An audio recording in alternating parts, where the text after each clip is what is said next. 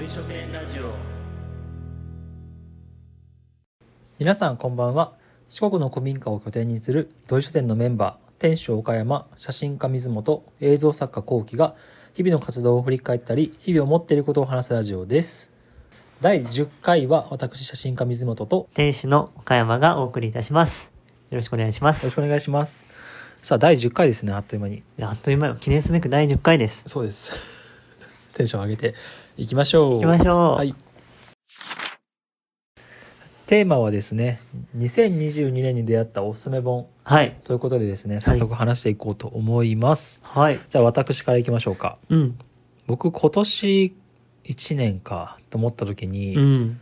結構やっぱ写真集をいっぱい買って読んだんですよ、はいはいはいはい。いっぱいね、うん本当にまあなぜかというとですねうん。初めて自分で本を作ったんですよせやん。勝った勝った。そうそうそうそう そうそれまだ今年なんですよね実はねあれさ2月なんで自分で冊子を作るってうんうん相当ななんか思い出が思い入れがありますよねそうやね。そうなかなかね他の人も経験してないと思うので、うんちなみになんていう写真集を作ったんですかえっとですね、あの、あ愛読という冊子を作らせてもらいましなるたほ。ど。それはどっかで買えるんですかあえっとですね、まあ、僕に直接言ってもらってもいいですしね、うんうんたまにイベント出店で出したりしますのでうね、んたまに、でも言ってもらえれば買いますのでね。ありがとうございまいやす。でもあれはでもね、そうね、まあ、きっかけとしては、うん。さ今年か、まだ今年よね、今年の2月と3月と4月に、うん。ね、伊香崎、内子町伊香崎の天神三子さん、うん。の和紙和紙のね。そうね、和紙のとこの2階のギャラリーでうん。うん出してもらった時に、うん。僕もちょっと初めてちょっと写真集というか、うん。自分の写真で商品を作りたいなっていうちょはいはいっはいはとい思いがあってうん作りました、いやーあの展示会すごい好きでしたあそうなんですよね、うんめっちゃなんか褒めてもらったノートを書いてもらったりしてねあれ知ってる、あのちょうど同じパーソナリティでしてる烏谷うん大木さんうんとドライブしとって、はいはいその話したんよ、はいはい俺そうそう泣泣いてた んよあの写真集の展示見てを語りながらうん烏谷うにんな泣き崩れるっていう岡山があったっていううんうん小ネタがあるんあですそれ初めて聞きましたね面白いねガチ泣きしま したガチ泣きしましたうん、久しぶりにガチ泣きしましたいやでもなんかえすごい素敵な展示だったんそでうす。そう、うんなんか展示とかさ作品に触れて泣くってあります、うん他に逆にいや、あのね、ちっちゃい頃は、うん今会いに行きますっていうドラマと、はウいはいはいォーターボーイズ2っていうドラマで泣いたけうど、んそれ以外はあんまないですね。そうあの僕も ね映画とかドラマとかでほぼ泣かないうん。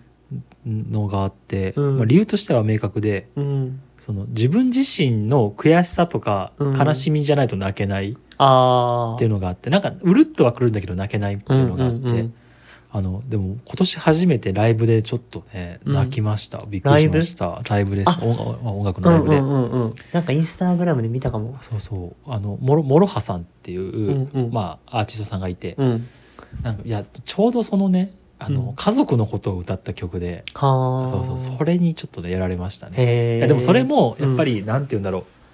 その曲と自分の今の心情が近いから泣けたからであって、うん、うん。なんかそう自分のことでないことで泣ける人ってすごい羨ましいなってちょっと最近思いますね。うん。なるほどね。そう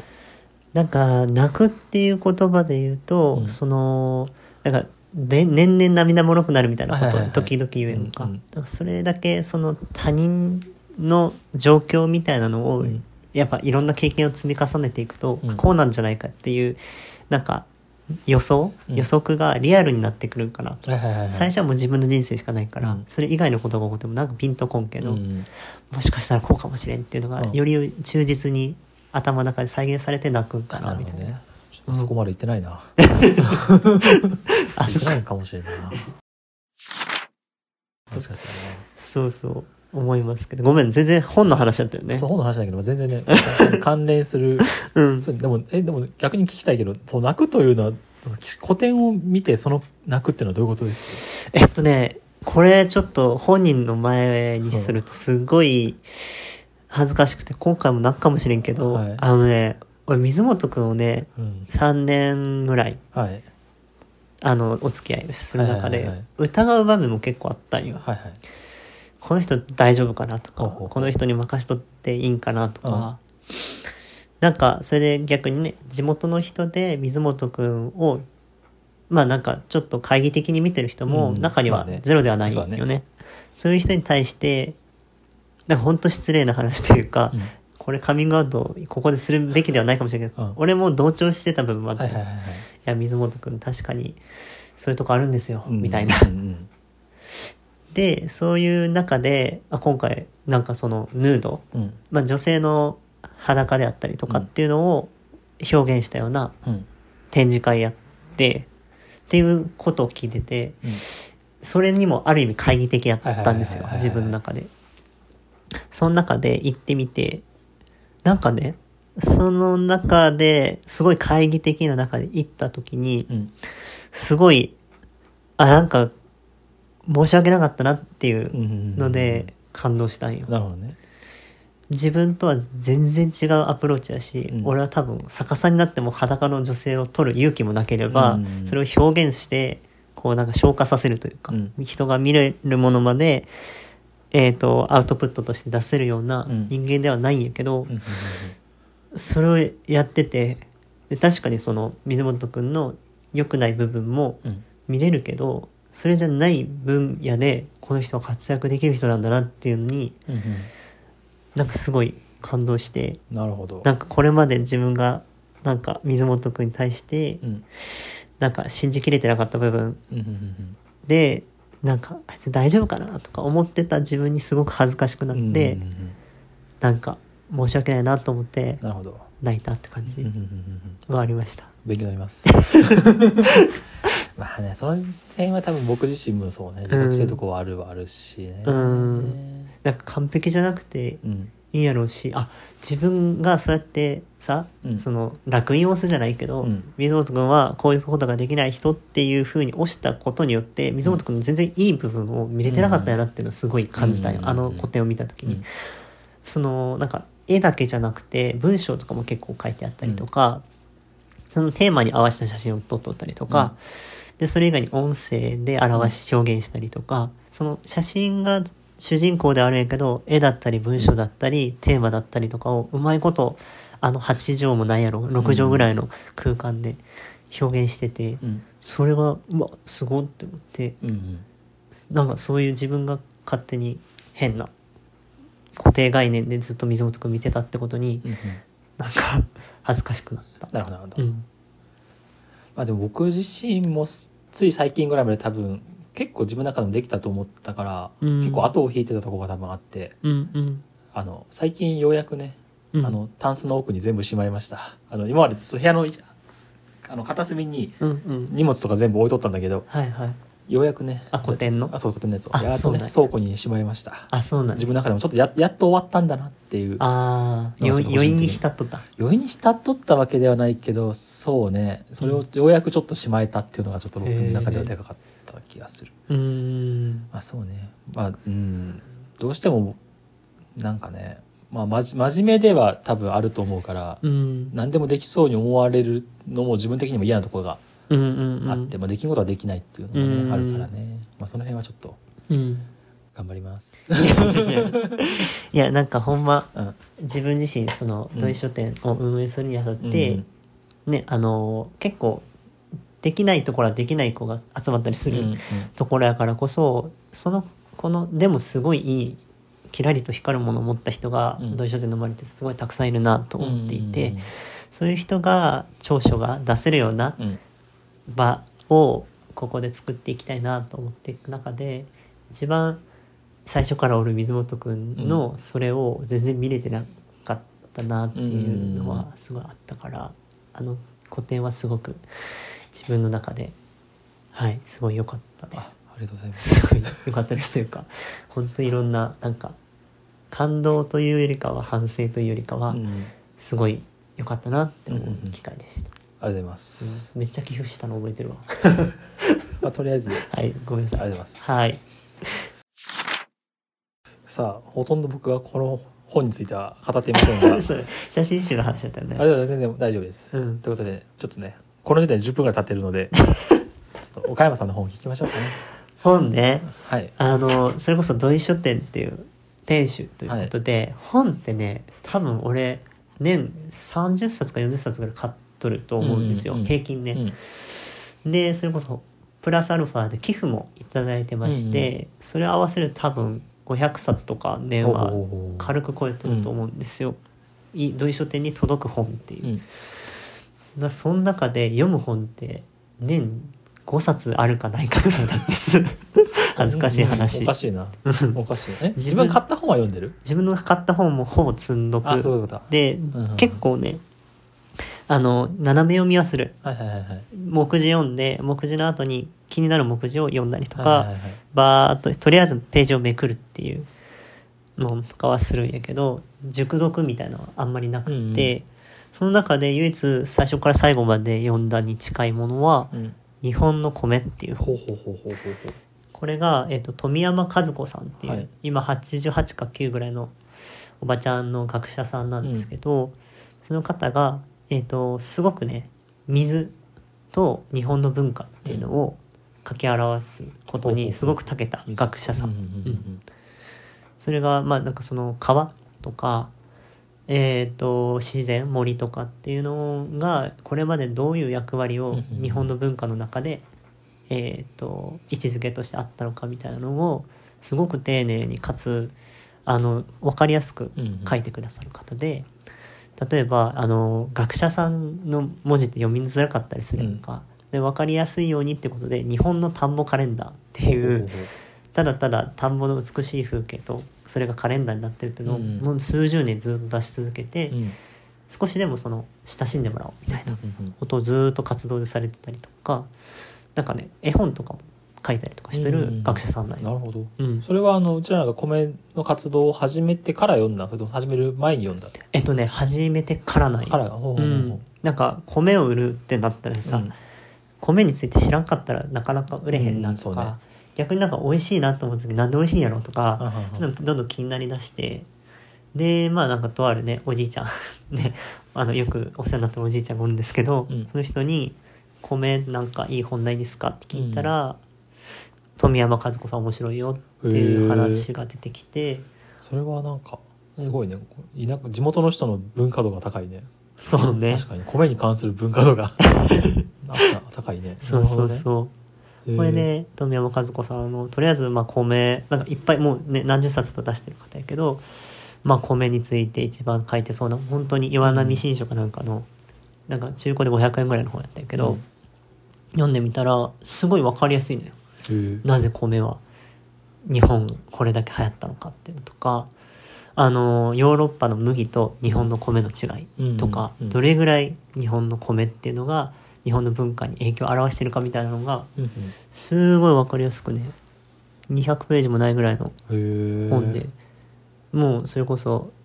夜10時ぐらいから読んで2時ぐらいに終わっとったっけ34時間でぶらーっと読めて、だからそういう本に出会うことあんまなかったから、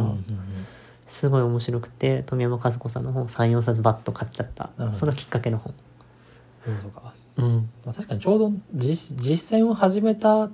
ていうのもタイミング的ででかいよねあ自分たちが米に関わり出して読むうんうんうんね、関わる前に読むのと全然感動は違う違うねそれだとは。思うね、うんそうもう僕も別の話になるけど、うんあの今年島根行ったじゃないですかえ行った行った行っ岩た見銀山大森町、うん僕あの大学の時にも行ったことがあったんだけどその時あんま印象に残ってなかったんやけど、うんうん自分が活動を始めてから、うんね、今ねはじ始めて行ったら全然見え方が違ったから、うんうんまあ、そういうタイミングってのはうんあるかなと思うね思うねいやほんとそうだよねなんか自分ごとうんでなんかを一個持ってると、うんそれでなんか他のとこで出会ったりとか、うんうんね行った先で得られるものってものすごい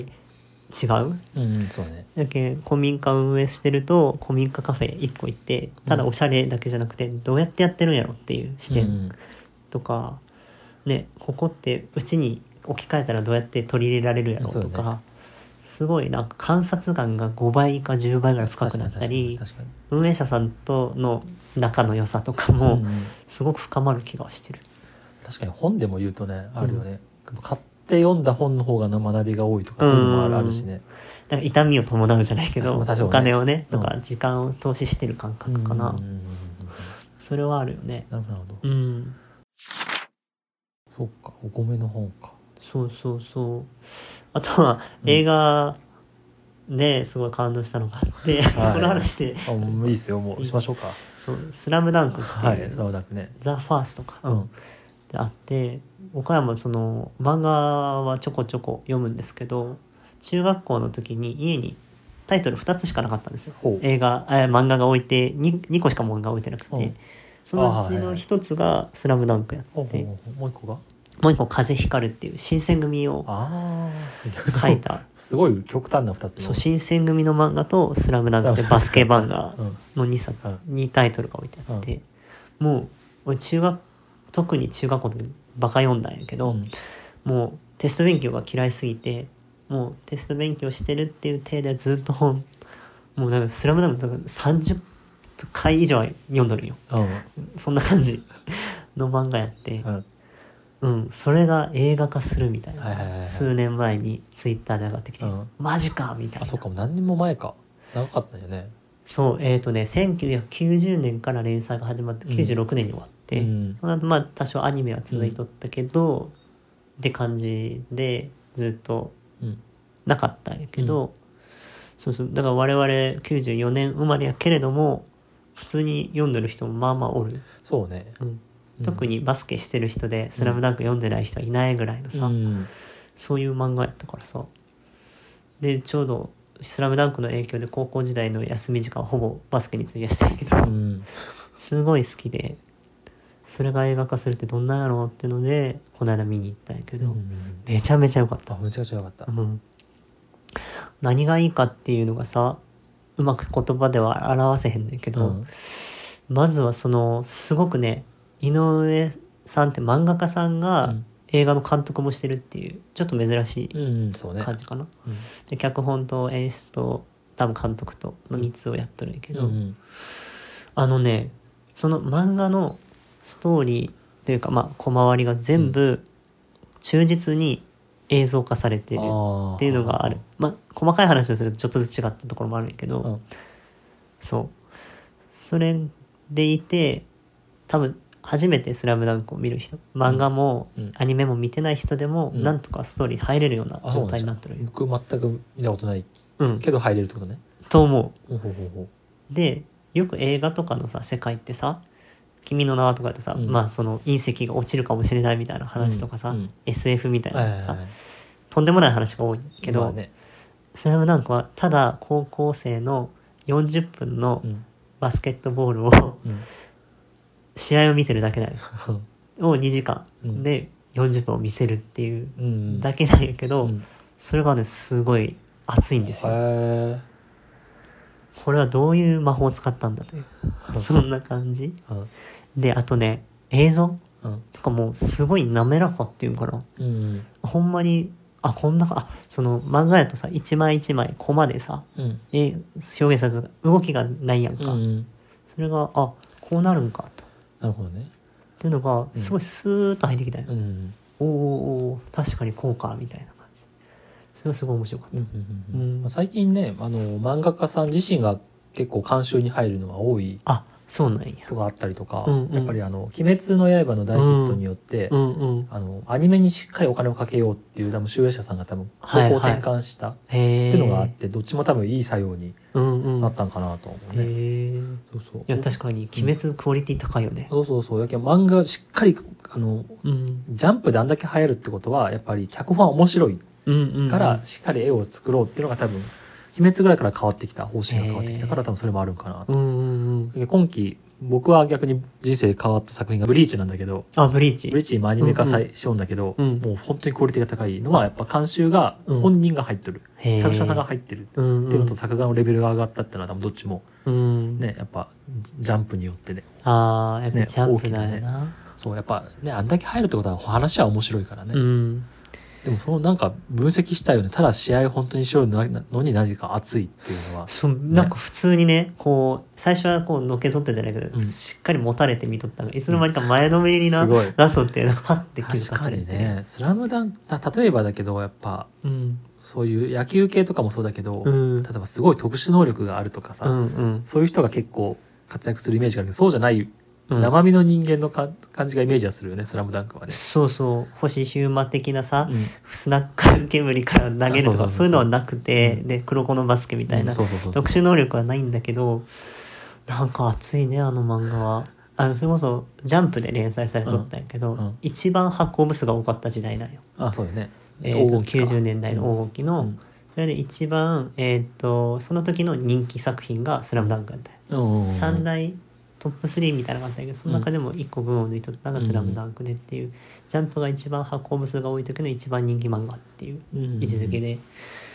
えスラムダンクって何巻で終わるの31あでも結構今の漫画で言うと短めだよねそうそうそうも長いけんさもっとさ今な鋼の錬金術師ぐらいそうよね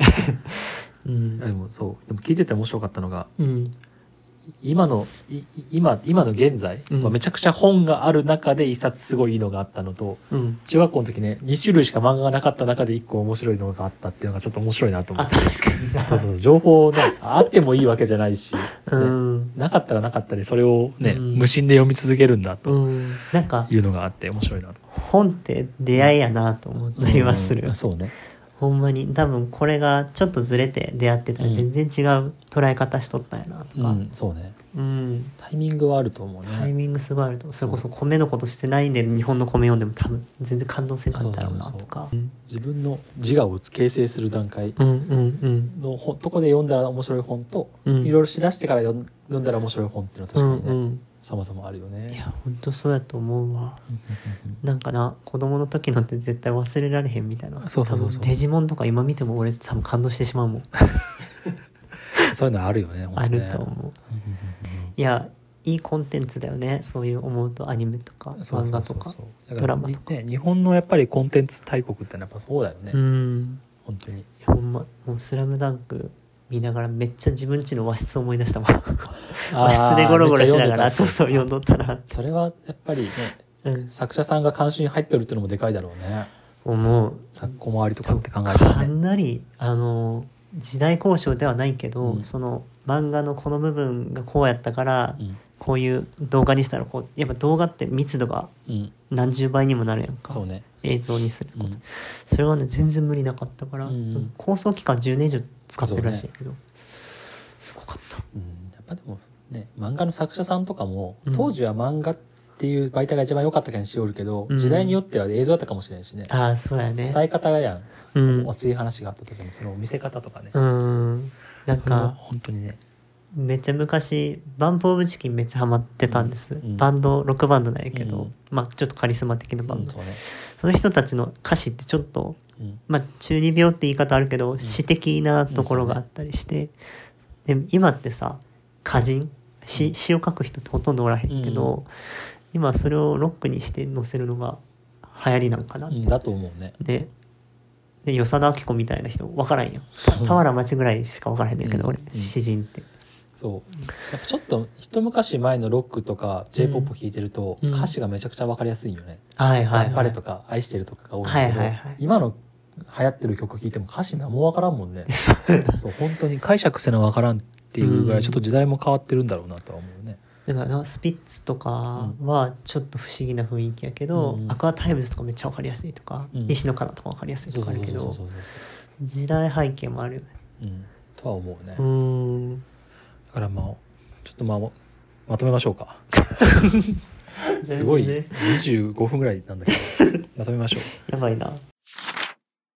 ぱコンテンツはねうん人生のやっぱ大事なところで出会うべきして出会うみたういなん感じだと思う、ほやねでもそれが逆にうん少ない場合もあるから面白いよね少ない漫画が2種類しかなかったから そうそうそうそういうので作られる場合もあるってのも面白いよね、うんなんかほんま数とかさうんあのこれこれだけしかできんのかと自分の置かれてる状況にさうん不平不満を言いたくなるけど、うんその中でもなんか多分きっといい出会いはあってさうんそれをめでる機会があるっていうのは、ね、どれだけ豊かな環境よりもいい思い出になる可能性はあるよなとは思って、うんそうねうん本当にそれをちゃんとねまあ人も本もコンテンツもだけどそう出会うべき時にちゃんと出会ってうん味わいたいよねとは、そうそうだかそうら、ですねなんかもう決まってる気はする生まれた時からはいはいはい十何歳で「スラムダンクに出会っうて、ん 二十何歳のタイミングで出会ってみたいなんて、だからもう勝手に頑張らんでもなんかぼーっとしよったらいい出会いはあるしう、んでまあうまくいかんくてもそれうまくいかんことも決まってるみたいな、そうね なんかなんか日々起こることに素直に反応しておけばいい人生になるのではと思いましたはいありがとうございますなんか宗教みたいだな最後 怖い怖くはないけど、そうねまあ、ということでね、うん第10回は終わっていきますが、はい皆さんいかがだったでしょうかちょっといろんな話がねあったのでねちょっ皆さんそとれぞれの解釈をしてほしいですが膨らんだな皆さんのね今年1年良かったなと思う本があればね、うんまたうん SNS とかに送ってもらったりとうか、んうんふと、まあ、全然思い浮かべるだけでいいのでぜひ思い浮かべてみてください。はいはい。ではですね、次回の更新はですね、次週火曜日、後期3回の第11回になります。はい